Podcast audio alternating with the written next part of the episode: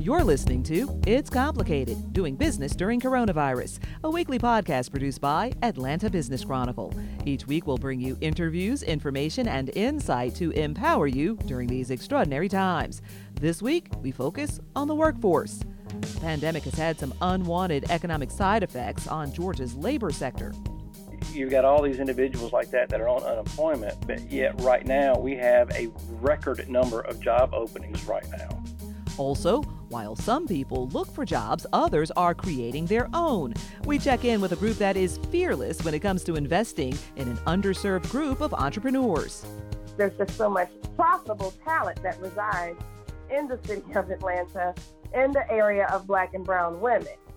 But before we get to all that, here's a peek at what's coming up this week. First, Georgia will see a rollback of several coronavirus rules. Governor Brian Kemp signed three executive orders last week that, among other things, allow for large gatherings, clears the way for businesses to allow customers at, say, a restaurant or movie theater to sit near each other without social distancing, and the shelter in place orders we've known for the past year, they're now over. Those executive orders take effect on Thursday. Second, the Masters tournament gets underway on Thursday at Augusta National. Tickets easily sold out this year, and organizers say the galleries will be smaller than in years past because of the pandemic.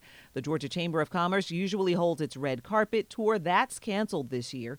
The economic impact amid the lingering coronavirus is uncertain, but the Masters tournament typically generates an economic boost of $100 million. Third, the Atlanta Braves play their home opener on Friday. This is the first time the team will welcome fans back to Truist Park in more than a year. The Braves will allow about 14,000 fans. That's a third of the ballpark's capacity. The team is considering, though, bumping that up to 50% capacity later in the season. Of course, the goal is safety, but the team no doubt wants to increase those ticket sales. The Braves last year saw a nearly $300 million loss in revenue. Of course, you can stay up to date with all your local business news. Log on to our website, atlantabusinesschronicle.com.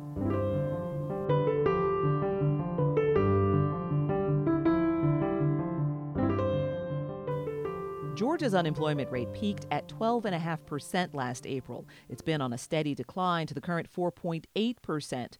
The numbers only show part of the pandemic's impact on the state's labor market delayed unemployment payments, lawsuits filed against the Labor Department. There were even calls for a change in leadership. I spoke with Georgia's Labor Commissioner Mark Butler to get his take on COVID's impact. During this last year, uh, we were asked to do a lot more than what we normally would be doing. And I'm not talking about the difference in the workload. You know, every time you hear about Congress doing something with unemployment, typically what happens is they've made, in some cases, you know, sweeping changes, some case little changes, and every time they do that, you know, there's no thought or it hasn't been, you know, very little thought about how the states are going to be able to handle it. And so, you know, we struggle to do the stuff that they dream up and when they start getting phone calls about people being confused, they blame us.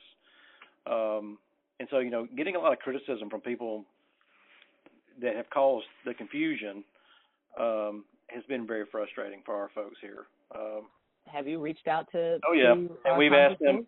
Yeah, back in June, we after we got a letter, you know, with them saying, you know, what are all, you know, why are you guys having so many problems and all this kind of stuff, and and you know, and we wrote back and explained to them and said, you know, please in the future before you guys pass anything, you know, please reach out to us. We would like to have some input and kind of tell you, you know, what the cause and effect is going to be uh, of this stuff, and it, it's never happened economists are projecting, you know, what they're calling a K-shaped recovery to the labor market nationwide with those higher paying jobs, the ones that can be done from home, growing pretty sharply and representing that upper part of the K, while, you know, service sector jobs, which can't generally be done remotely, you have to be in person, that those might be sort of lagging, making up that lower part of the K. And I'm wondering, is that what we're seeing here in Georgia?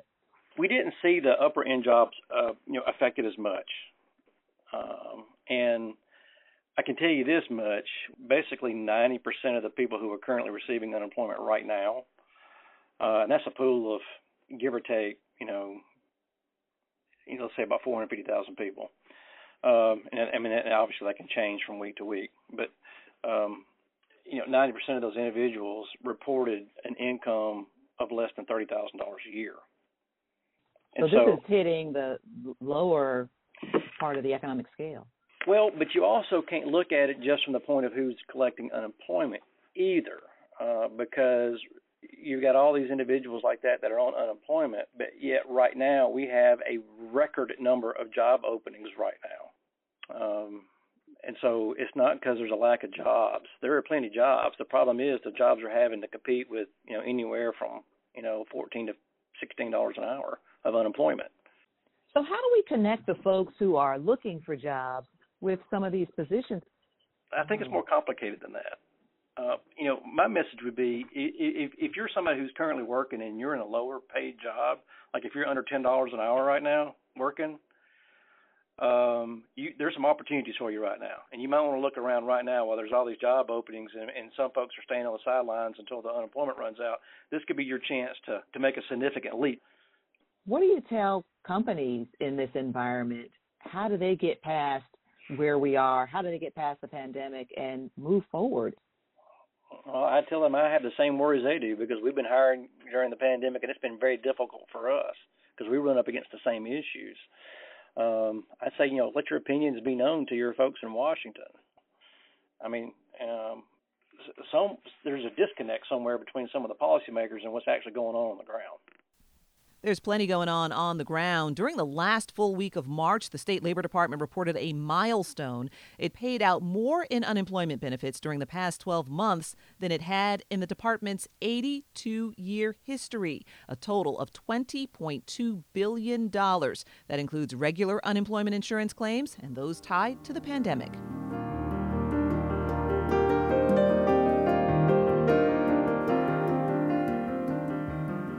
COVID 19 claimed hundreds of businesses, but the pandemic also pushed entrepreneurs to create new companies. Of course, startups need money, and that's where a new venture fund comes in. The Fearless Fund targets early stage companies started by women of color. I spoke with Arian Simone, a co founder of the Fearless Fund. I asked her to take me through what life's been like during the pandemic.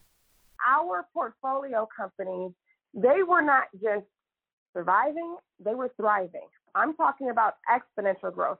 I said, you know what? This is a true case study that shows you that when people have access to capital, that their outcomes could be exactly opposite. The dichotomy of this just blew us away. In addition to that, our fundraising efforts have been very attractive because while COVID 19 has gone on, the highlight and spotlight on social injustice and civil unrest has been magnified. And a lot of corporations then made announcements around Black equity. And with that being said, we've been direct beneficiaries of some of the corporate announcements that have been made. How many companies are in the portfolio at this point? We are currently operating for Fund One off of a $25 million fund size. So we plan on 25 million to deploy to around 30 to 35 companies. We've deployed capital to seven thus far. We invest in CPG, food and beverage, beauty, and tech. Tell me about that distinction of being a fund that was built by women of color for women of color. What value does that bring to the table?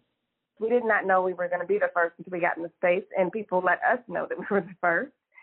Um, but in the words of our Madam Vice President Kamala Harris, we are going to say we are we may be the first, but we shall not be the last because we're going to need multiple multiple fearless funds in order to move the needle on the fact that black women receive 0.0006% of venture funds.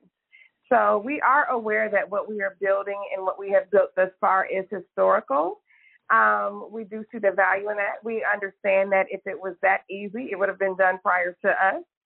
You know, we've heard for years that if you're a startup in Atlanta, oftentimes you have to raise capital from outside Georgia. Um, does the Fearless Fund help fill that void? Yes, I will say this. We are not geographic specific. But what I can say is out of the seven, five of them have been Atlanta based. And it's not because um, we were targeting Atlanta. It's because there's just so much profitable talent that resides in the city of Atlanta in the area of black and brown women. What stands out? Can you um, give me a sense of maybe a company or an entrepreneur that, that really stands out when you think about um, innovators There's so many innovators. I do love Pinky Cole, which I'm if you're in Atlanta, I'm pretty sure you're familiar with Slutty mm-hmm. Vegan. Mm-hmm. That's an innovator. Um, that's a whole cultural revolution that she has started. She's democratized how people receive vegan food. There is something so electric about what she is doing in her space. And when we're talking about innovation, I'm moving on to Tracy Pickett with Hairbrella. She's an attorney mm-hmm. and she has basically reinvented the rain hat. And this is not your grandmother's rain hat with the plastic around the head tie. And she showed the world her ability to just pivot and be agile when COVID 19 hit. And she actually added a face shield to the product. So for the restaurant industry and the health industry and people who needed their hair covered but yet the face shield on, she monopolized that. The next year, the next five years, what does that look like for you all? We looked at plenty of acquisitions. We looked at plenty of companies having IPOs. We look to being a leader in the space of funding women of color entrepreneurs that have very large valuations.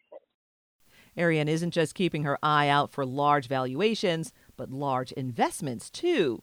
Once the Fearless Fund deploys the first pool of money, she says they'll build a second and a third fund, each expected to be in the nine figure range.